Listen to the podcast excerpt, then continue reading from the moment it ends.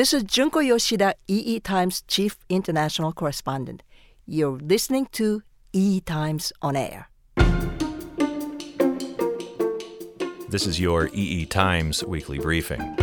Today is Friday, May 10th, and among the top stories this week Google I/O, Google's developers conference. CEO Sundar Pichai touted Google's awakening to privacy for its users' data. This week, EE Times launched a new special project package on artificial intelligence with a particular focus on AI fairness. We ask and answer the question Will machines ever learn to be fair?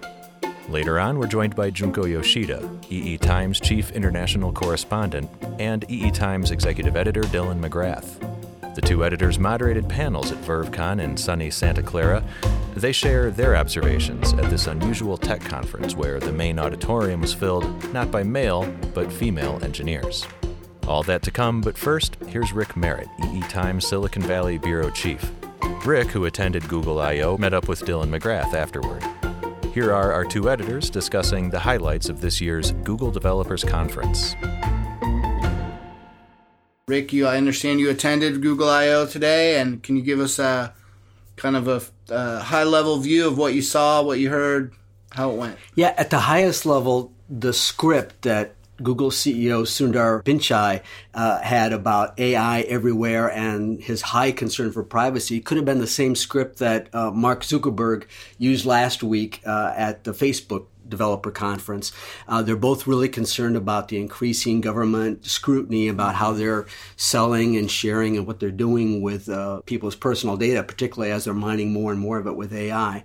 So uh, the focus was, you know, we're good players here. We're really concerned about your privacy, and there was almost more concern about these social issues than there was about commercial stuff. Though mm-hmm. some news did get announced. And what was some of that news? So uh, Google came out with some sort of middle market uh, Pixel smartphones and a new home display to enhance their their smart home story.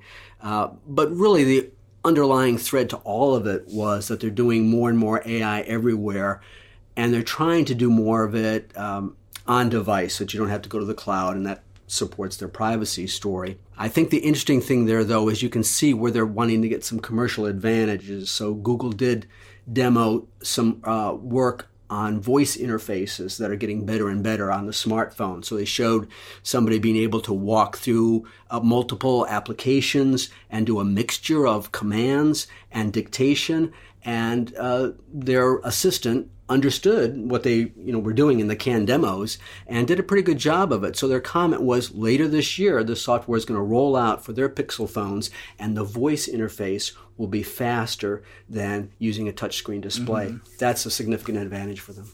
Absolutely. Well, I guess the similarities between that and the Facebook event really show where Silicon Valley's head is these days with regard to these privacy issues. You wonder if it's just uh, lip service and uh, if they're serious about this or if they're just trying to stay out of trouble or off the gov- uh, off the government's radar. Yeah, there's definitely a lot of lip service there and some big fines coming up, but uh, you know we'll see. Okay, all right, Rick. Well, thank you very much. Good talking to you, Dylan. Good talking with you. And now, Junko Yoshida explains why EE Times has gone after the loaded issue of fairness in AI. This ambitious special project, shepherded by EE Times senior contributing editor Ann Thryft, digs deep into the challenges of AI. Predictably, Ann found out that most marketers of AI systems, or so called AI solutions, prefer not to talk about fairness. However, AI researchers were much more candid. This year, Rick Merritt, EE Times Silicon Valley Bureau Chief, put together a stellar special project. It's still early days for AI. Rick covered a wide range of AI issues from deep learning models and neural networks to AI chips for both learning and inference. We follow AI aggressively because we know big changes in AI will impact next generation computer architecture. Our job at EE Times is to be there when the impact hits so we can explain what happened and what comes next. This week, we launched a new special project on AI shepherded by EE Times senior contributing editor Ann Thryft. This time around, our focus is on the fairness of AI.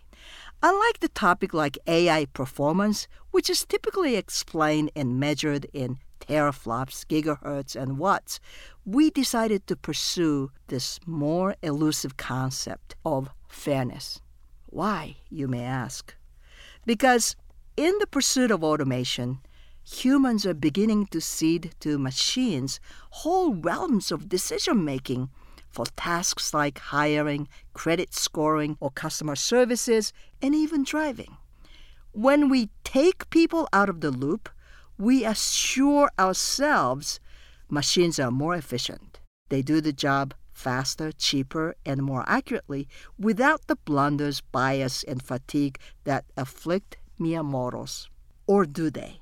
In recent years, AI researchers have realized AI is not so accurate as it's cracked up to be. As Ann Thryft, born skeptical, points out, most of the fairness of an AI decision making depends on the accuracy and completeness of the test datasets used for training algorithms. This is an elegant way to say garbage in, garbage out. A machine's decision also depends on the accuracy of its algorithm itself and how it understands success. An optimization strategy by training algorithm can actually amplify bias sometimes. The black box nature of such algorithms is also worrisome, making it almost impossible for humans to explain how machines reach certain conclusions. The engineering community has made remarkable progress with AI. We all applaud it. But we pause the clapping when we hear the AI developers say AI works most of the time. Most of the time isn't good enough. People will expect the machines to decide soundly, safely, accurately, and fairly. People hold other people accountable. They expect no less from AI. In engineering, we often say security by design. We recognize it's high time for an engineering community committed to AI development to start thinking about fairness by design. Our AI Fairness Special Project includes real world cases of bad AI behavior coupled with discussion of an emerging framework and potential standards that define AI fairness. We ask and answer whether AI fairness can be regulated. We also explore tools, although not many yet, under development designed to deep biasing or auditing algorithms and datasets. Author Ann Thryft poses five big questions about fairness of AI to researchers from MIT, Stanford, and IBM. The bottom line is simple. We can't just assume AI will be any fairer and more accurate than its human parents. We need designers of AI software and hardware to start thinking about fairness before they embark on their next AI project. You can't add fairness to your system as an afterthought. This is Junko Yoshida, E Times.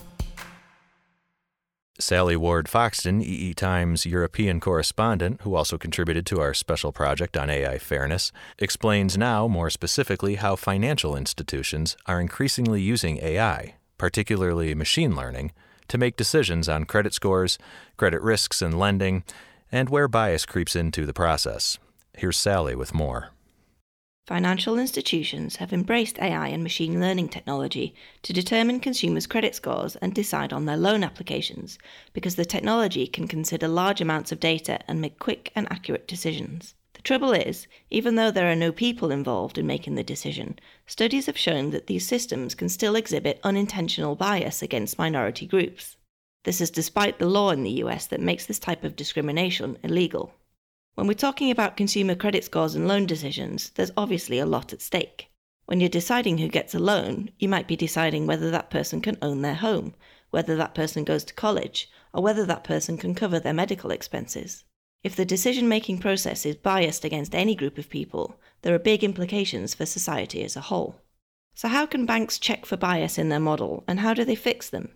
These systems consider thousands of variables from each applicant and use techniques like neural networks to model complicated interactions between the variables. As these techniques develop and evolve, the complexity of these models will only increase. In other words, it can be pretty difficult to tell where that bias is coming from, and it's only going to get harder. I spoke to AI model fairness expert Jay Budzik. His company Zest Finance uses mathematical game theory to analyse banks' models. They can determine which variables are driving the bias, and then they can tune the model to make a better trade off between accuracy and fairness. So there are ways of making AI fairer.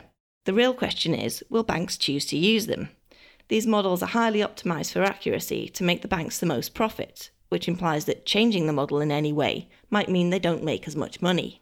So, fairness, despite the law, may well be a difficult sell. This is Sally Ward Foxton reporting from London for EE Times. At VerveCon, a conference devoted to women in tech, Junko and Dylan worked together as moderators of a keynote session and a roundtable. Their panelists were, in every sense of the word, the best and the brightest in the tech industry today, including distinguished engineers and engineering directors from companies such as Google, Microsoft, Oracle, LinkedIn, and Intuit. Here are Junko and Dylan after the conference. This is a rare occasion. I happen to be here in Silicon Valley, and I'm with Dylan McGrath, executive editor of EE Times. And we just came back from the conference called VerveCon, which is Women in Tech Conference. The, this is the second year of that conference, and we had about 800 people, I think. Give or take. Yeah. What was your impression considering that uh, the 800 people who are there, probably 99% of the attend, uh, uh, you know, the, those people who came were all women. Well, it was quite a, uh, a, a difference from most of the conferences, most of the engineering conferences I attend. In fact, I had the uh, a conversation with someone in line. And basically, there were only a handful of men there, and she made the point that this is how she typically feels when she goes to a conference, and it really was quite the reverse. Uh, it was I've never been to a conference like that, so yeah. it, it was eye opening. Yeah, and this is a conference actually. Um, I, I, think it serves two purposes. One is uh, more of a career development mm-hmm. conference, mm-hmm. but also uh, the founder Sudha is the founder of this conference. She believes in continuous education. That means that the, there are a lot of technical sessions mm-hmm. uh, to develop your career. So everything from AI to blockchain to natural language processing. There are a lot of tech um, seminars too, right? Absolutely. That was one of the things that surprised me the most was that it, the content at the conference was not just for women. Uh, exactly. You know, it, it, wasn't all built around uh, being a woman in technology. A lot of it was just straight technology, and yeah. you know, in that sense, other than uh, the kind of demographic of the attendance, which was mostly women, you know, it wasn't that much different than than these other conferences. Exactly. But another thing that was interesting to me was uh, Dylan and I moderated two panels, and both panels are excellent. But um, I felt like we were able to see a little bit behind the curtain of top technology companies in Silicon Valley, what's going on in the working environment, how they actually grow people within the company. You know, for example, like Google, right? Yeah. yeah. Uh, fascinating to see. I mean, it, they obviously have their own distinct culture. And I also found uh, one of the, we talked about this afterwards, one of the most uh, interesting things that was was discussed was how being at a company like that, you know, you're just surrounded by the best and the brightest of people who have excelled throughout their uh, college and early career and have always been the smartest person in the room. And now this they, is the they first find time. that they're not, and uh, that's something I really never thought about before. Yeah, they're all kind of homogeneous, right? Yeah. They went to the top schools, right. and uh, they, they, they they probably didn't, you know, haven't had any experience of big failures or anything. So they come to Google, and this is the first time they realize they're they're just the middle of the pack. Right. Yeah. Okay, yeah. That was so. That was that was uh, quite eye opening, and yeah. You so how you differentiate yourself right. was uh, the uh, one of the big conversation they yeah. Did. yeah. And the answer was given uh, you know it's resiliency that that makes a uh, a leader someone that is uh, you know not that they're afraid to fail but someone who will fail and will continually get up and try again. Right. And also i think the emphasis was that in order to be a leader you really need to find your allies right? Mm-hmm. And um, whether you are career hopping within the company, um, you always need to find your um, allies, your mentors, and then if you're lucky, you get what they call sponsors, mm-hmm. meaning that somebody who can vouch for you, who can talk up. And it's not a formal relationship, but it seems like the culture is there to uh, help each other. Yeah, and I think that was another one of the really eye opening parts about the conference. Again, it did focus a lot on career development and uh, you know, the importance of having a good mentor, a good sponsor, someone to serve as a sounding board and help uh, guide your career, help you guide your own career. Right. That's a very interesting concept. All right. Well, thank you very much. It was good to see you. Good to see you too, Junko. All right. Thanks. Talk to you soon. That was Junko Yoshida talking with Dylan McGrath, reporting from Santa Clara, California. And this has been your weekly briefing from EE Times. You can read all these stories and more at eetimes.com. Thanks for listening.